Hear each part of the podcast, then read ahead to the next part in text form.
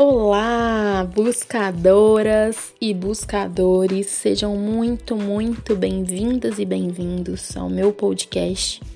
Aqui quem fala é Isabela Cortes, terapeuta e advogada atuante no direito de família, e aqui falamos sobre autoconhecimento e desenvolvimento humano sem tabu.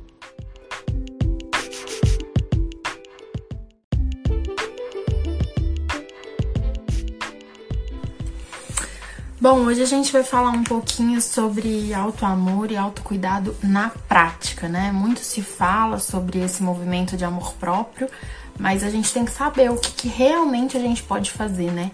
É, pra nos nutrir, pra ter essa energia com a gente, presente no nosso dia a dia, é, na nossa vida, né? Em todos os âmbitos da nossa vida. Bom, gente, vamos lá. É, muitas vezes, né, e eu me incluo nesse quesito porque eu já vivi esse dilema, as pessoas que mais têm dificuldade é, e mais às vezes não conseguem entender claramente o que, que pode ser feito na prática em relação ao autocuidado e ao amor próprio são aquelas pessoas que mais têm facilidade em nutrir as pessoas ao redor seja familiares, seja um companheiro, companheira, seja amigos, amigas, né? É, muitas vezes a gente sabe exatamente como agradar aquelas pessoas que a gente ama, né? A gente sabe a comida preferida, sabe aquela experiência que a pessoa mais se sente amada, mais se sente especial. E pode acontecer da gente ter um pouquinho mais de dificuldade em relação a gente, né? Geralmente, quem é mais intensa, né, mulheres mais intensas que se doam muito, tem esse perfil, né, é, de provedora, de doadora.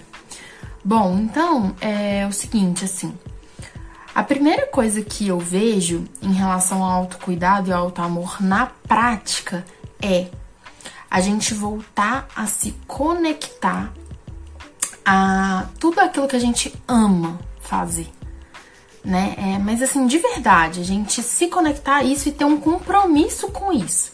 Então, é, como sugestão de um exercício prático, o que, que você pode fazer? Você pode pegar uma lista de papel se você não tá tendo nem clareza, né, pra saber as coisas que você mais ama, você vai pegar uma folha de papel, escrever pelo menos 30 coisas que você ama ou que você gostaria de fazer, que você sente prazer em fazer, enfim, você vai escrever tudo isso. E aí, quando você olhar aquela lista, algumas coisas você vai, por exemplo, ah, eu amo viajar, né? Mas agora não é possível. Mas você vai pensar assim: qual a sensação que essa experiência que agora para mim não é possível, seja por motivos financeiros, seja pela própria pandemia, quais são as emoções que eu acesso quando eu vivo esse tipo de experiência. Então você vai retirar as emoções daquilo ali e vai tentar viver aquilo ali, talvez de formas mais possíveis no momento, enquanto você não consegue, né?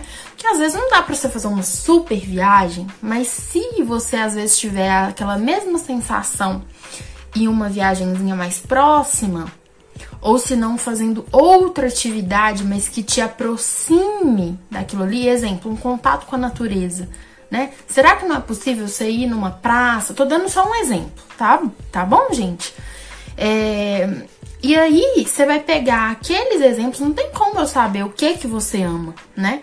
É... Porque se para você é, é, é, fazer suas unhas, você ama e te faz bem, faça, faça esse compromisso com você mesma, sabe? É, o que eu senti assim, que eu coloco muito hoje pra mim, é esse comprometimento com as coisas que eu gosto de fazer. Não é bobo, né? É importante. E é assim que eu me sinto nutrida, né? E eu não tô falando coisa cara, não, tô falando coisa simples, né? É, vou dar um exemplo. Esse final de semana eu trabalhei bastante. E aí, o que, que eu fiz? Chegou domingo, eu falei, eu tenho uma rede ali de, de balão, sentei na minha rede, coloquei minhas músicas preferidas e comecei a ouvir, cantar, dançar junto com elas. Às vezes o seu, o seu. Eu amo dançar também, por exemplo. Às vezes eu coloco uma música que começa a dançar. Eu mesma. e, e subindo energia e fazendo, você vai colocar as coisas que você ama e se comprometer com isso. Se for preciso você pegar a sua agenda e marcar um horário com você, marca, tá? Eu tô falando de verdade. Que às vezes a gente desliga muito, a gente sabe muito que os outros amam, a gente se esquece disso. Então, eu tô falando um exercício prático para facilitar. Escreva se você tiver com dificuldade né? Outra coisa, é as pessoas, né, do nosso círculo íntimo, né? Gente, é muito importante nesse processo de autocuidado, amor próprio na prática, a gente se cercar das pessoas que nos veem com olhos de amor, sabe?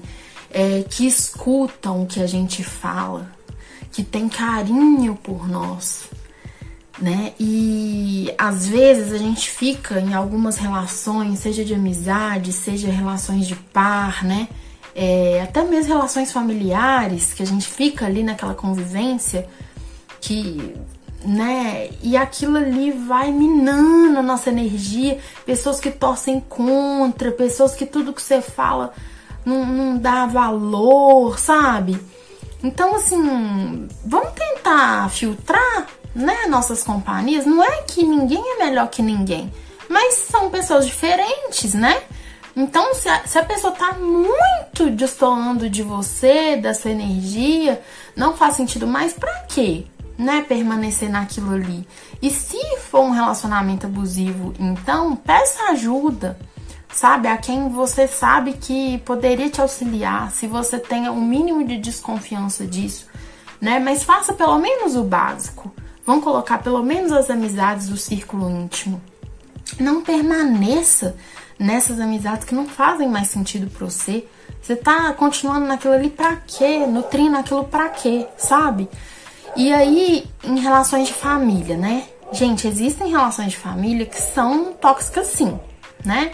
É, primeiro, eu, como eu já falei aqui em algumas perguntas, não são só as pessoas que são tóxicas a gente também tem que ter autorresponsabilidade para ver que nós também somos tóxicas em algumas situações ou já fomos, né? Mas, né, existem essas relações tóxicas dentro da família. Então, se você vive isso dentro e você mora com essas pessoas, é, tente ter e, e se esforce para ter o seu ambiente e a sua privacidade é, com você mesmo, pelo menos no seu espaço.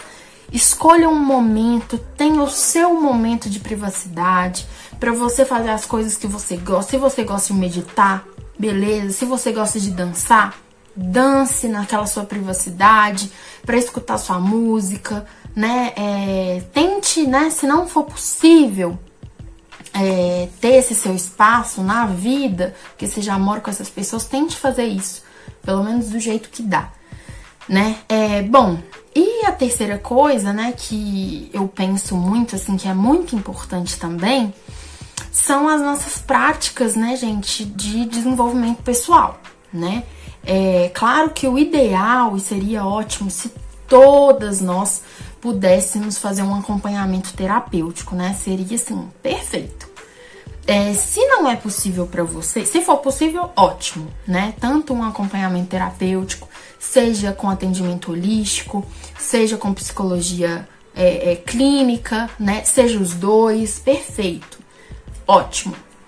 Se você não pode, se você não tem condições por enquanto, gente, tem tanto material maravilhoso de pessoas incríveis, gratuito, pelo YouTube, aqui no Instagram, é, tem a nossa roda de autocura para mulheres, né? Que tem uma contribuição de um valor, mas que é mais acessível, por exemplo, em relação a, a um atendimento individual, né? É, três vezes menos em relação ao, ao valor atual. É, eu faço aqui direto encontros, né? Que eu marco, encontros pelo Zoom, encontros de mulheres, eu tenho feito com exercícios de meditação e exercícios que eu uso dentro das minhas sessões individuais, né? É, por exemplo, eu tô fazendo esse vídeo aqui dia 3 do 12. Esse dia 7 agora, segunda-feira, já vai ter um, que eu vou fazer gratuitamente, um exercício para amor próprio. Eu sempre vou estar tá fazendo aqui. Posto conteúdos pra gente refletir sobre nós mesmos, pra gente sair um pouco desse automático, né, gente? Demais. Então, essa autorreflexão também é um movimento de autocuidado, autoamor com a gente. Tem outras práticas também gratuitas e acessíveis. Um exemplo é para você ter um diário, né? É um, esse caderninho aqui, por exemplo, deixa eu mostrar aqui uma página. Eu tenho um caderninho meu é, que ele é folha em branco e eu uso ele como diário, né? Como escrita terapêutica, né? Então você pode usar desse artifício. Você pode, se você não gostar, não for chegado na escrita, pega um gravadorzinho, grava tudo aquilo ali, ou fale em frente ao espelho, tudo que você tá querendo falar, e, e desabafe, e comece a ter práticas desse, desse seu desenvolvimento pessoal com você mesmo, da forma que for possível para você com os recursos que você tem, né? É, eu acho que hoje as coisas são bem acessíveis, assim, né? À mão. Muita gente tem acesso à internet, né? É, muitas pessoas ainda não, mas pelo menos as pessoas que me acompanham que tem. Então, é assim, gente. E é o que eu falei no início, né?